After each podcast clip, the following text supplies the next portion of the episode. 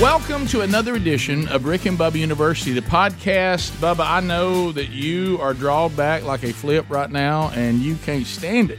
I mean, uh, excitement is all through the studio today because we're going to talk Space Launch System engineering and solid rocket booster project. Rick, it doesn't get any better than this for me. I've been a fan of space and rockets since I was a little bitty kid, uh, ever since I borrowed uh, my mother's aluminum foil right before Thanksgiving to put on the lunar module I was building in the basement. Yes. Uh, it's a Thanksgiving I never forgot.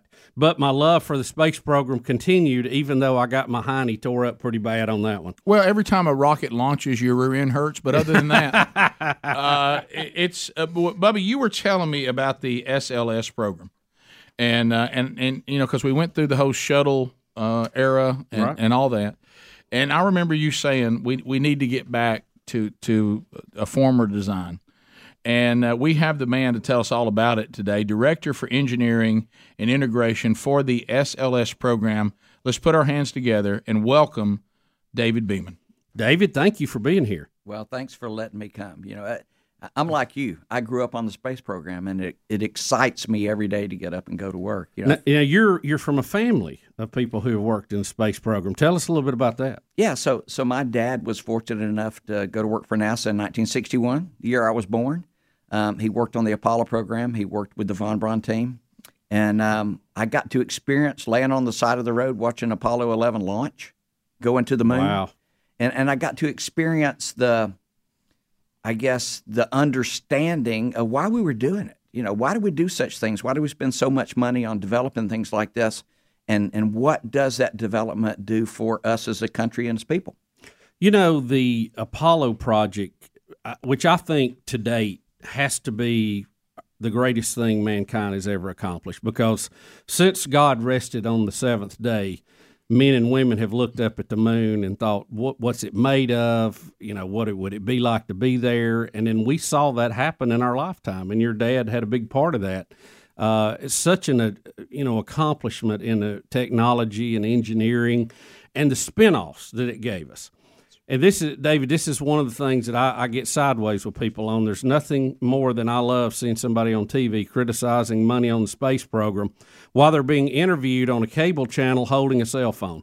It just, it, you know, and headed home to, to play with uh, online with all their laptops. So, I mean, the fact that we had a challenge and we did it, all these things have paid so big dividends. I mean, it's carried us from, you know, the party line to the to the uh, to the smartphone and beyond, and this this program is going to do the same for us. It does. So what I tell people is, trying to do the imaginable opens up your imagination, right?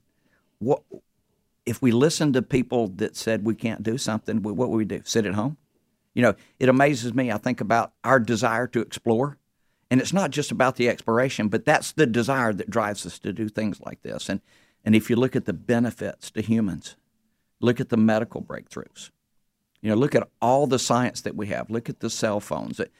You can't ask industry to do those kind of break, breakthroughs. Um, there's too many failures. And, and failure's not bad. That, that's another thing people understand. You know, you think back listening to people, failure's not an option. To me, I never learned anything when I had a success. I confirmed a whole lot. But I learned something when I failed, and I took that, and it drove me to go do more. You know, we, we went to the to the moon. Uh, we went through Apollo seventeen. The last few missions were canceled. Um, they did a wonderful job, but then they kind of threw the keys to the next generation and said it'll be up to you guys to do what you're going to do. And the, the programs we've had since then had their place. The space shuttle was the most complicated machine ever built. But, boy, the margins were close. They were really close, and I was fortunate enough to work that program. I managed the booster element for the space shuttle program, um, and I was on the mission management team for the last twenty-two launches of the shuttle. And um, it was. We were right on the ragged edge, but that's what technology's about. Um, if you're trying to do something that's really tough, you know, cheating gravity's tough. Yes, it is. So it, if you're trying to do something. It fights back, doesn't it? It, it really does, and we experience some of that.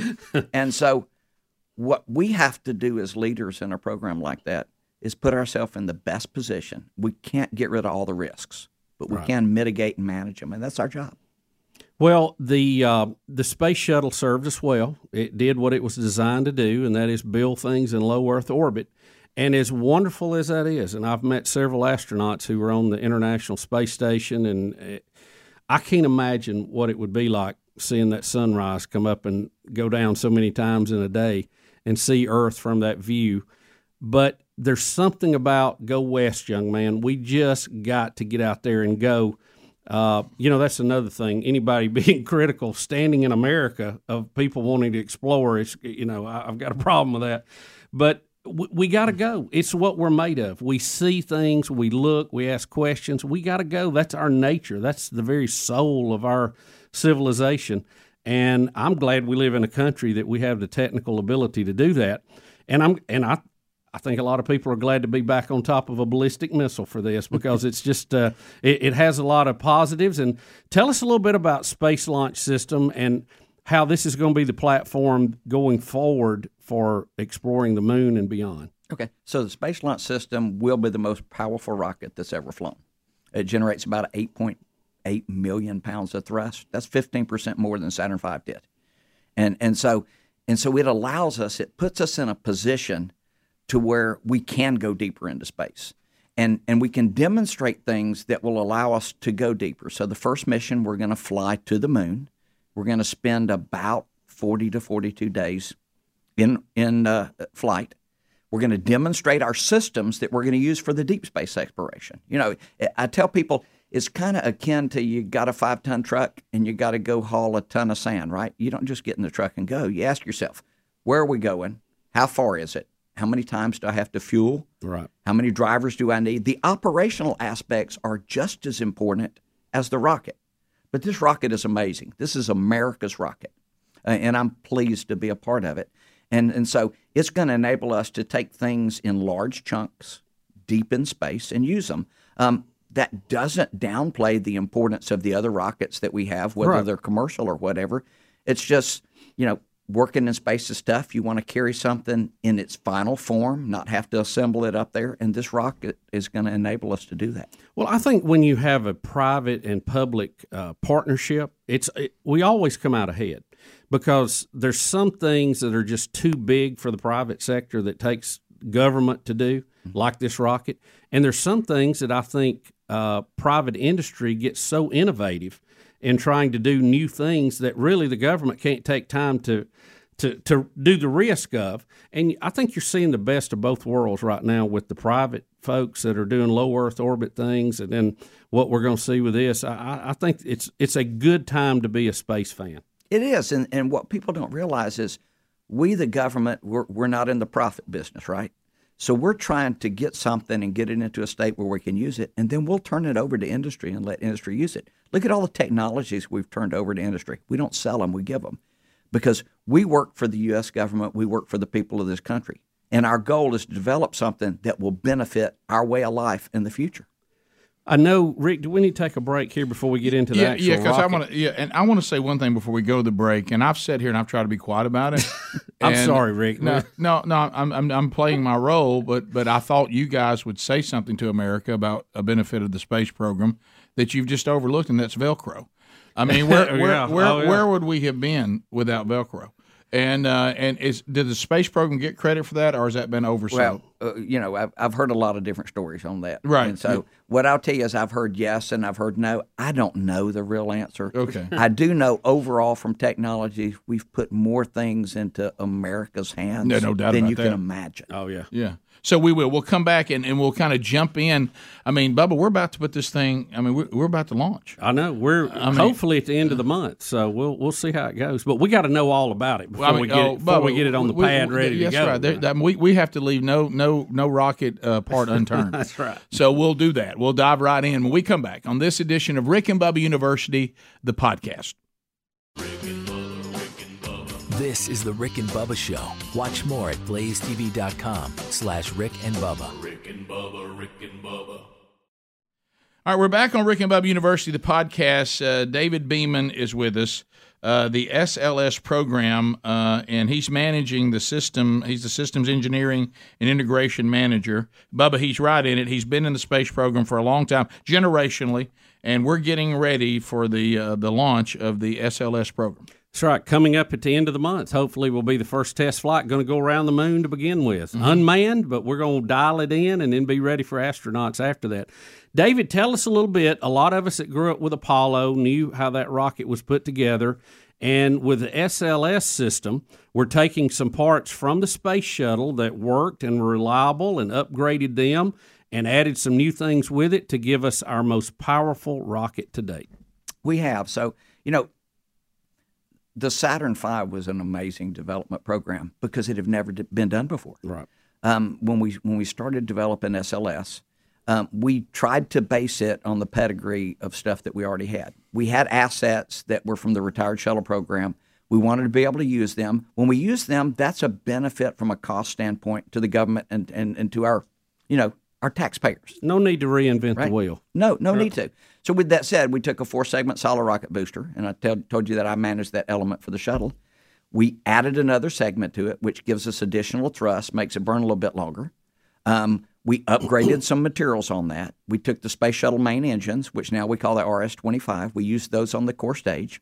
We also took the Delta four heavy upper stage and modified it. So that allowed us to take technology where we didn't have to put a lot of money into the development, utilize it, and in parallel, as we're using those assets, we're developing the next generation, which is what we call Block one B. And what that'll allow us to do is to have a new upper stage to go deeper into space.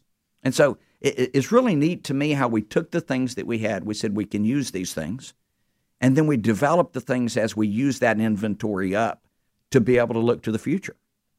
David, the Apollo rocket had three stages. Um, talk to us here. Will we need three stages with the boosters, or how is all that going to stack it's a, together it's and come apart? It's a little bit different, and you can see the model yeah. over here. These are the solids, mm-hmm.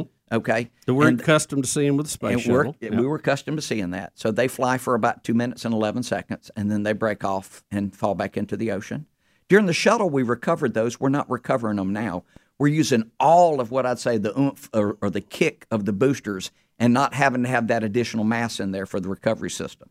Then you have the core stage, which is the major stage, the first stage, and it flies actually past when the boosters fly, and it flies up till about eight minutes.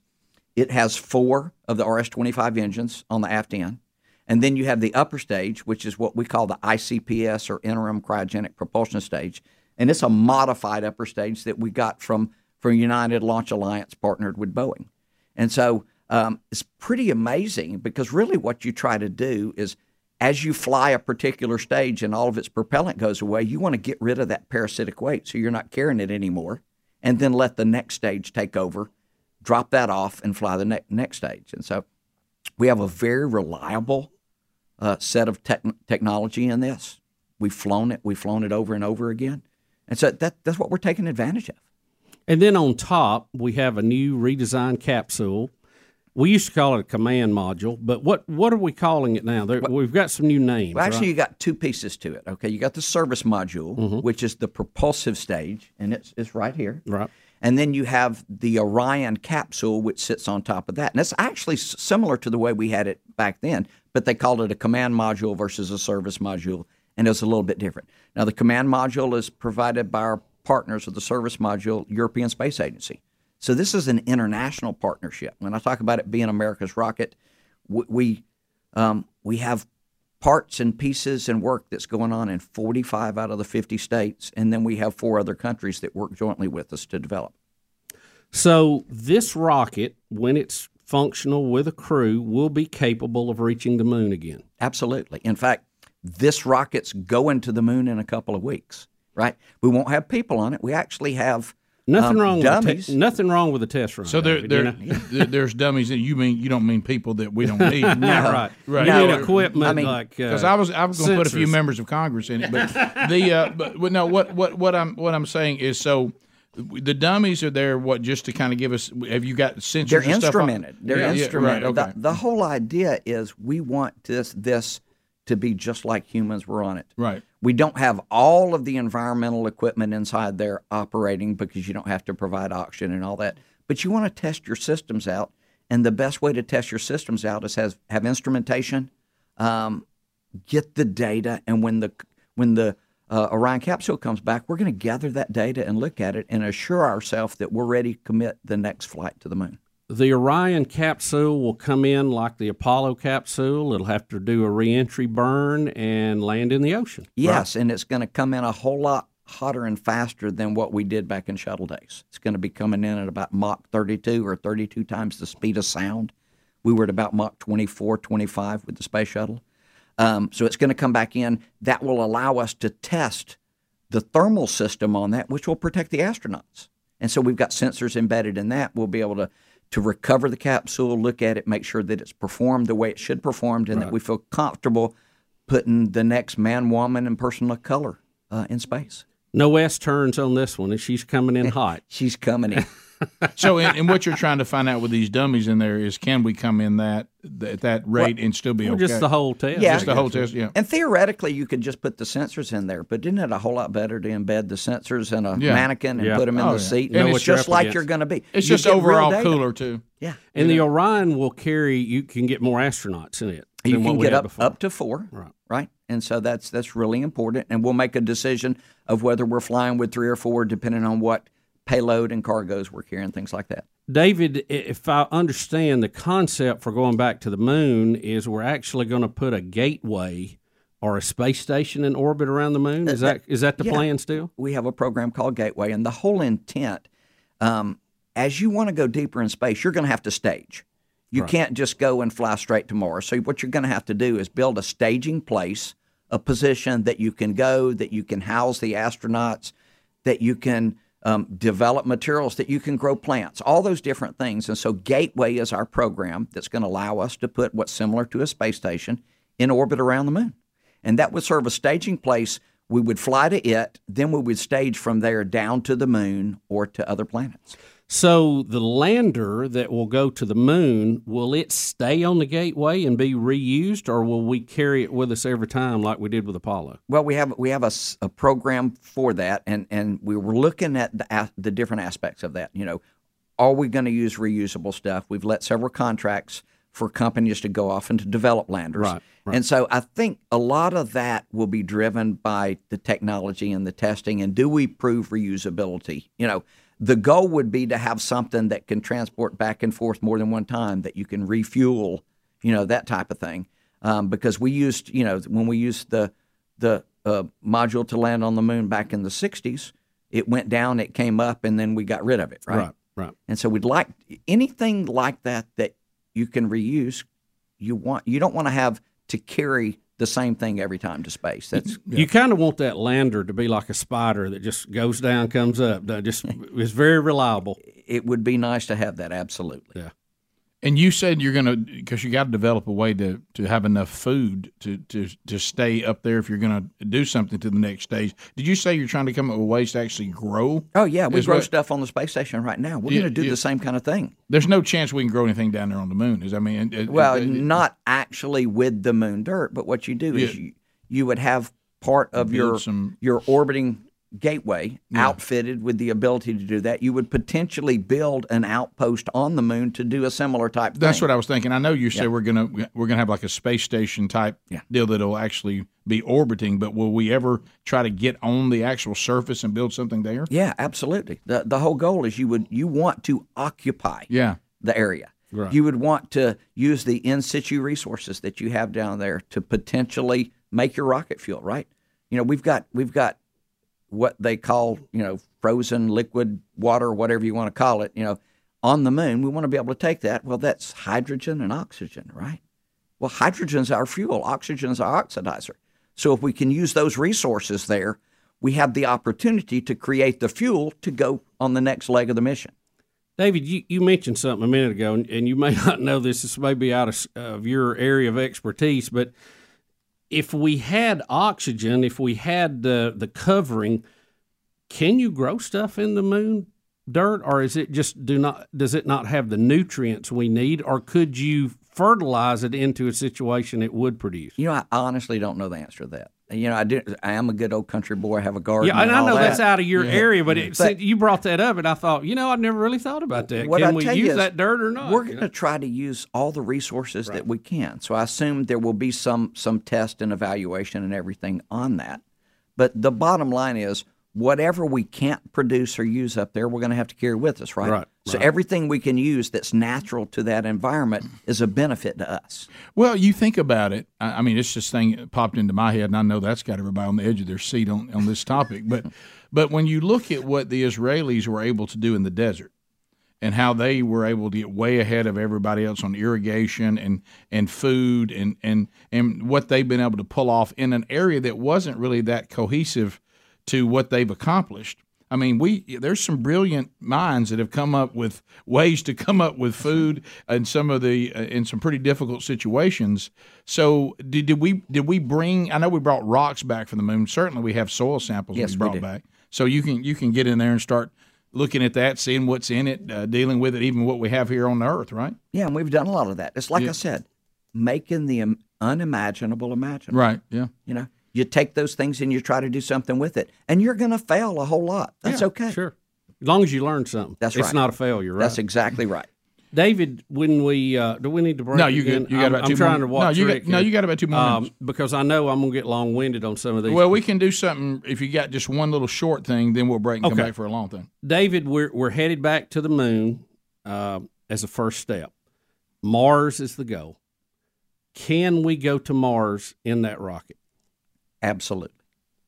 Absolutely. What I what I tell folks now, is it going to take other things to go with it? Absolutely. You're going to have to you're going to have to come up with the lander, the transport. Right. Um, this is enabling technology. Okay. Um, can we do it by ourselves? No, we have a partnership that we have set up, and that's the way we've structured these programs. Mm-hmm. And each one of those partners has to bring their part to the table, right? So it's not all about S L S. It's not all about SpaceX. It's not all, all about Blue Origin. It's about us as a team trying to accomplish a goal. Um, you know, the weakest link can cause you to fail. So we all need to we all need to deliver the things that we're committed to deliver, and we're committed to deliver the Space Launch System. As far as a capsule in space, would there be enough room for that kind of trip, or would you need some other living arrangement for a, that? that length of a trip? So I would think you would have to have some type of li- other living arrangement, right. which is really like a transport vehicle, right? right? Um, but remember, this capsule is to get, get them up and down, right? Right. The Gateway is to establish the stopping point, mm-hmm. and then we're going to have other vehicles and other capabilities that we're going to use to transport. Um, all of that partnered with industry. Yeah, it's, it's to me, it's a lot like with our military jets. We don't take jets off in Maryland and expect them to go to, you know, to the far ends of the earth.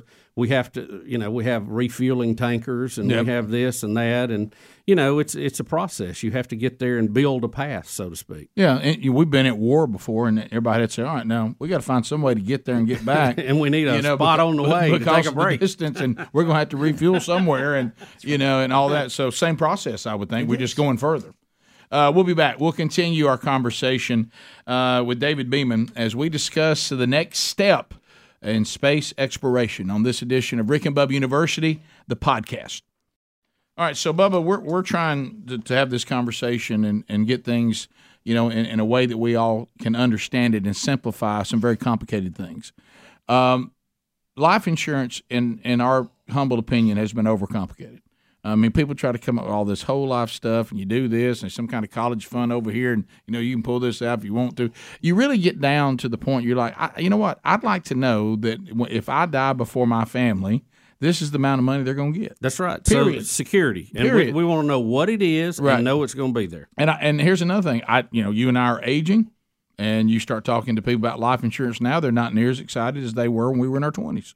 Uh, and and, and so, right. you know, in the twenties, they give you all you want. But yeah, I mean, right. but I mean now, they're giving me a second look yeah, now. Yeah, I'll tell you, yeah, size me up a little bit. But here, here, but, but that's why we need Ladder. Ladder has resolved this. They have simplified life insurance, and they've also made it available. Now you're gonna. When I say this, this is enough to get you to go to ladder life dot com slash Rick Bubba right now. Do you need life insurance? Are you like us? Maybe you had some when you were younger, and, and now you've aged out, and, and everybody's looking at you like, you got to be kidding me, coming here wanting life insurance. Listen to this. If you are applying for three million dollars in coverage or less, no doctor, no needles, no paperwork, when you apply, it's all digital. Uh, they, they're going to ask you some, you know, questions about your health and their application. Takes just a few minutes on a phone or a laptop to apply. Ladder's smart algorithms will then work in real time, and they're going to find out if you're instantly approved. So that's another process that's really simplified. No hidden fees. Cancel anytime you want. Get a full refund if you change your mind in the first thirty days. They've got an A plus rating on A M Best. So four point five out of eight stars on Trustpilot. They've made Forbes' best life insurance list in twenty twenty-one. So finally, since life insurance costs, you know, more as you age, now's the time to cross this off the list. So go now. Ladder, L A D D E R life.com slash Rick Bubba. That's ladderlife.com slash Rick Bubba. Bubba, we're back. David Beeman's here, Director of Engineering and Integration for the S L S program. Uh, we are launching a rocket at the end of this month, and we're here to discuss what's going to happen. David, I was fortunate enough to see a shuttle launch. Never got to see the Saturn five go up, but I did see a shuttle launch.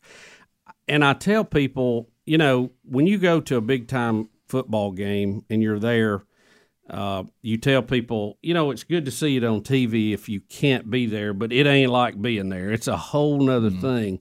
And I will say, seeing the shuttle go up, and I've I've told people publicly and privately yeah. this, I said, with the exception of my children being born, I, it had to be the most marvelous thing I've ever seen. It is just rocks your senses on what's happening. It it does. Um, I was fortunate enough to see a lot, lot of them live. Um, and what I'll tell you is, you can't imagine it until you experience it. You know, it's it's like nothing else you've ever experienced. And to me, to be able to do that, you know, I'm blessed to do what I do. Um, I'm surrounded by a lot of smart people. Um, so to experience something like that, something that a lot of people don't get to see, I feel blessed to to have been able to do more than one for sure. You know, I and I talk about it on the air. I think, uh, you know, money always becomes an issue with anything. Mm-hmm. But I really, and while NASA is so good at doing what you're doing, you know, there's other, you know, Disney's good at marketing. Okay, you know, everybody's got their cup of tea they're really good at. I, I wish they would build a horseshoe stadium down there that sits about eighty grand, make notes for the boss, uh, that, that sell tickets to these things, because it is unbelievable.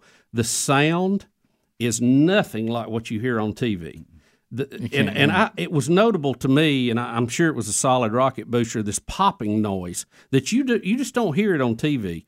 But the, the pressure, the way it hits your body, it looked like those people yeah. with a jet plane a minute ago. Yeah. You just, and you're sitting there looking at a building that how how, how tall would that be in stories and ballpark? Do you know? So uh, about thirty stories. When thirty you see a thirty-story building, well, the building itself is is about like thirty-six stories. Yeah, but the when rocket's you, about the actual thirty. Rocket. But now. When you see a building that tall, yeah. just take off and start flying. I mean, it just messes. Something that big should not take off. Yeah. You have all this fire and smoke and sound. I mean, it is it, it's the ultimate fireworks show. It is, and, and it's so cool. And I would encourage anybody, if you get a chance, you're probably not going to get to this first one, trust me. Uh, it's not easy to get to. Uh, that uh, you need to go see it, because, and I know a lot of people have condos and visit Cocoa Beach and all that area down there because you get to see so many launches, but it is just breathtaking. It is, and and the feeling that you get in your chest, you can feel the, oh, yeah. the vibration. It's absolutely amazing. And that space shuttle, what I'll tell you is, that's a firecracker compared to what you're going to feel on this one. It's unbelievable. eight point eight. What? Well, let me give you an example. I'm a classic. I'm a classic car guy. Mm-hmm. So, if you com- compare this to the to, from a horsepower standpoint, it would take one hundred sixty thousand Corvettes to equal what this does. Well, that, my, that number, I got, I got to rest on that number a minute.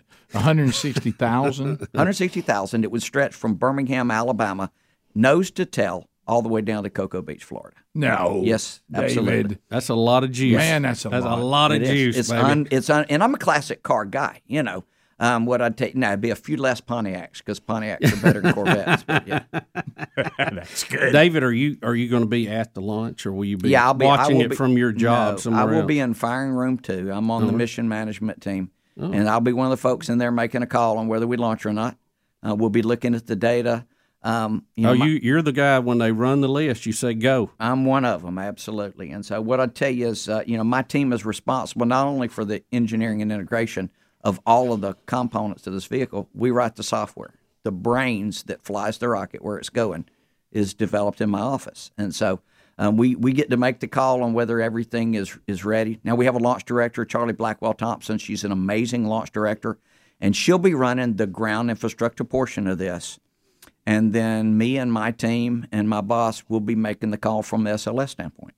All right, tell me this. Are we ready to go? We're ready. Is this going to happen? So, yeah, and so uh, I think I think the odds are really high we're going to launch in this first window. Now, I will tell you, we're we're subject to God's weather, right? Sure, mm-hmm. sure. Um, you don't want to launch this thing in a thunderstorm when you have a chance for lightning or whatever. And so we watch the weather. We have weather officers. We watch it very carefully. The rocket's going to be ready to launch. You, you mentioned lightning. Uh, it, I, I noticed in the early days, we didn't do it like the Russians did that had the towers around the launch pad, but we do that now. That yeah. that appears to be a better way to uh, dissipate the charge that might bring a lightning strike yeah, we, down, doesn't it? We have a system set up down there now that, in essence, tries to take that lightning to ground if it gets anywhere near the vehicle. You know, during the shuttle days, we had several launches that were scrubbed because we had lightning strikes, and we had to go off and analyze, is the vehicle still ready? Um, we still have that type of thing, but it's more automated now. We're able to measure the field strength of the lightning and understand what we're qualified to and all that. So we have a much better system today um, than we did back then. I think in a time, especially in our country, uh, the space program did a great job. You know, the sixties were a very uh, divisive time in our country, and I think the space program did a lot to bring us together, mm-hmm. and I think uh, there's a lot of similarities now, and I think that you guys can are going to be a source of great national pride when we get this thing flying again. Well, you know, you're always more successful when you come together with a common goal. And and this can be a common goal that we can all rally around. Um, and it's going to help us. It's going to help our kids. It's going to help our grandkids. And that's really what it's about. It isn't just about going to the moon or going to Mars. It's about developing technologies that help us in our present life and help our kids and grandkids in the future.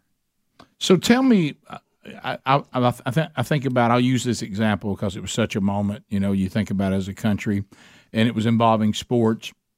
And you think about when, you know, our hockey team beat the Russians uh, in the eighties. And, and you know, you, you think for all of us that were watching that, there was this. You remember how you felt? Oh yeah, I, I, Feur- I, I, full, I mean, euphoric. We're, we're from the yeah. South. We don't even care about hockey, but but but, but, but but we're excited. But understanding what happened, you know, with with something as you know as, as silly as a sports team, it was a moment where you know we were all very very excited, and it did bring the country together. Uh, you know, like you're talking about with one thing that we were all celebrating together, and politics aside, and all that. But I, I think to myself, as as the way it felt for us, or even people in the actual arena, none of us could understand what it felt like for them. And so I say that to you. As incredible as a rocket launch is for Bubba and for people that watch it and those of us that are watching it on T V, can you explain what it's like for you yeah. to actually have worked on all the, the technology and everything it takes that moment that one lifts off? It it's a sense of pride yeah. that, that you did something other than get up and go into work every day or whatever. And I tell people all the time, um, my job does not occupy me. I occupy my job. Mm. And so I'm a human, yeah. right? And, and so I have emotions. And, I, and even though I work with some of the smartest people in the world, they have the same thing. So we feel a sense of pride, and we recognize we look to those that came before us. You know, I use my dad as an example. There's not a smarter engineer in the world to me. And he's still in this world with us, you know. Mm-hmm. And so for me to be able to participate in something similar to what they did is a real sense of pride. Mm-hmm. And I think it should be a sense of pride for our country. Um, it's not easy, right? Cheating gravity's tough. When we do that, how many other countries have gone to the moon? I can show you, mm-hmm. right? Mm-hmm. They, they might, they might have sent a satellite up right. there. If they haven't been on it. They haven't occupied it. Hadn't come back. That's right. And we're talking about taking that next step and going deeper and occupying the moon. Like, God, that's amazing to me. You know, and I I sit outside at night sometimes, and you look up and you see the vastness of this universe, and you wonder what's out there, right? And this is an opportunity for us to do something meaningful and go look. So let's come back. We'll finish up. We've got another ten minutes uh, with David as we walk through this next step in, in our history. Uh, and as you've talked about, Bubba, we just have something innate in us that we must go, we must know. And uh, we'll talk more about that when we come back on this edition of Rick and Bubba University, the podcast. Rick and Bubba, Rick and Bubba. This is the Rick and Bubba Show. Watch more at blazetv.com slash Rick and Bubba. Rick and Bubba, Rick and Bubba. So David Beeman is our guest. Bubba, we only have about ten more minutes uh, with him before this edition will be done, but it's been fascinating. David, tell us a little bit about the number of people involved in NASA in this project, because NASA has facilities all over the country and they do different things. Tell us a little bit about who all's involved to get this thing together and, and flying. Okay. And I'll start with local, Alabama. We have about fifteen thousand people that are directly working within this environment, trying to get us back to the moon and deeper. And so, and it's a significant investment in this state. Mm-hmm.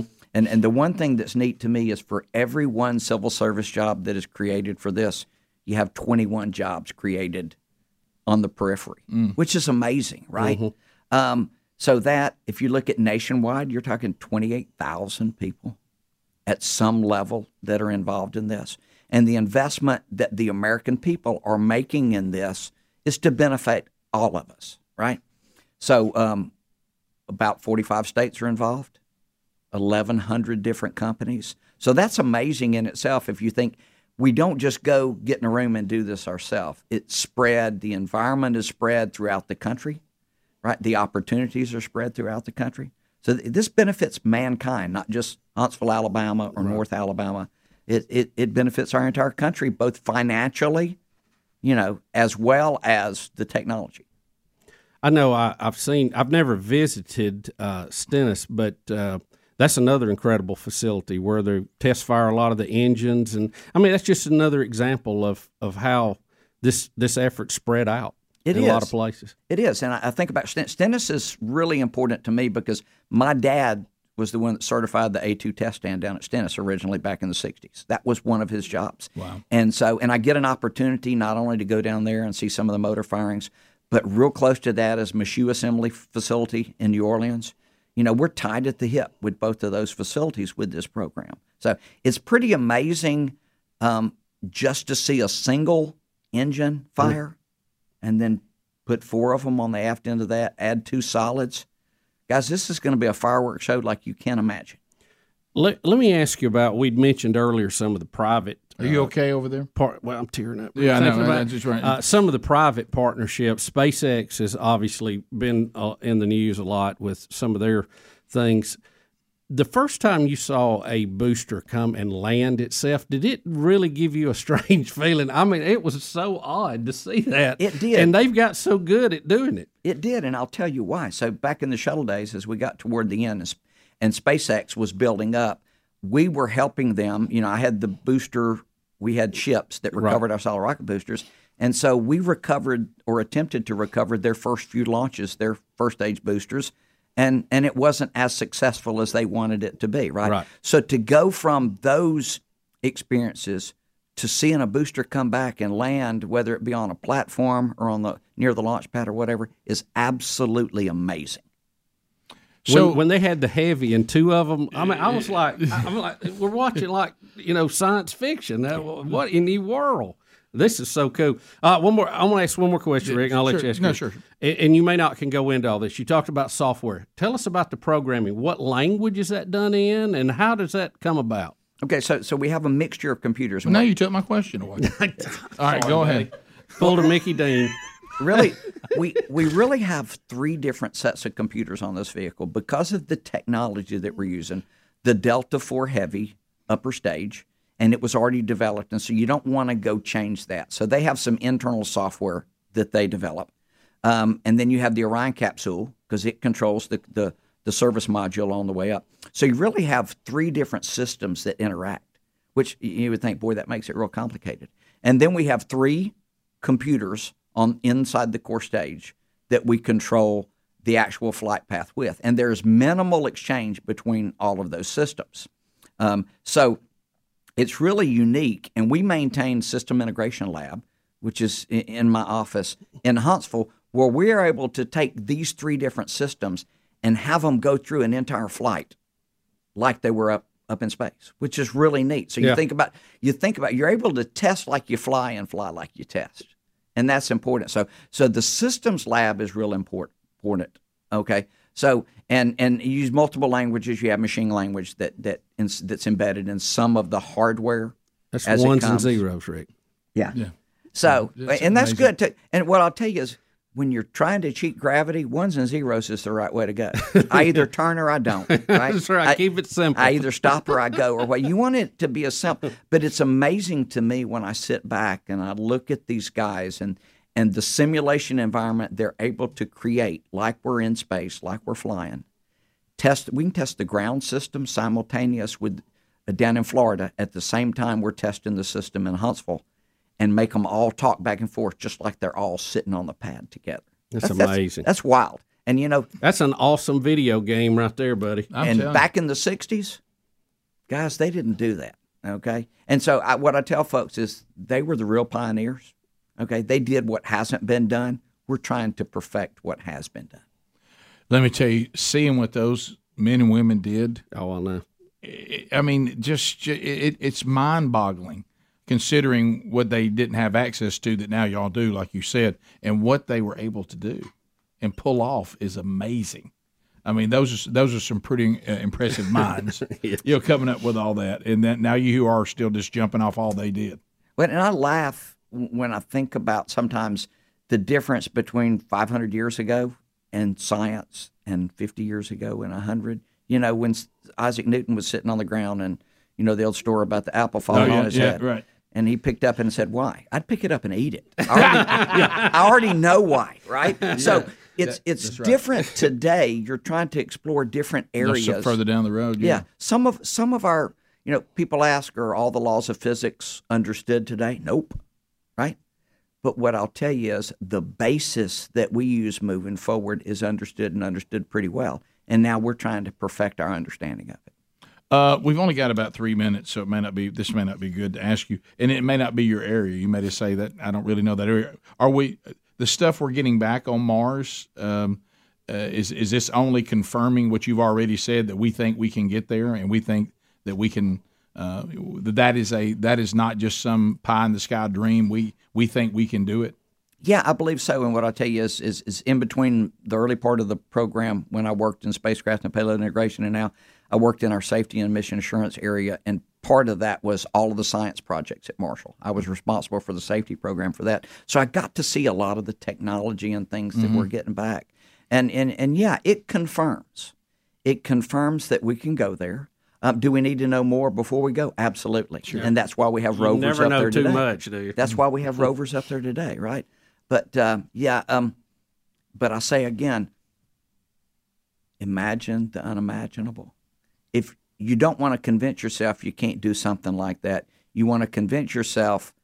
I tell people the best way to answer a question isn't no, it's yes if. Right? Right. If you give the yes if answer, that causes you to go explore the if. What does it take for me to say yes to that question? Right. It goes back to really what we talked about before, and, and I remember the first time I ever heard it. Something, you can't really use the word impossible. Now, you can say we haven't figured out how to do it yet, but it's not impossible. We just got to figure out how to how to, how to do it. And uh, that that's a whole different answer than it'll, it can't be done, yes, it, as opposed to we just hadn't figured out how to do it yet. That's two completely different things.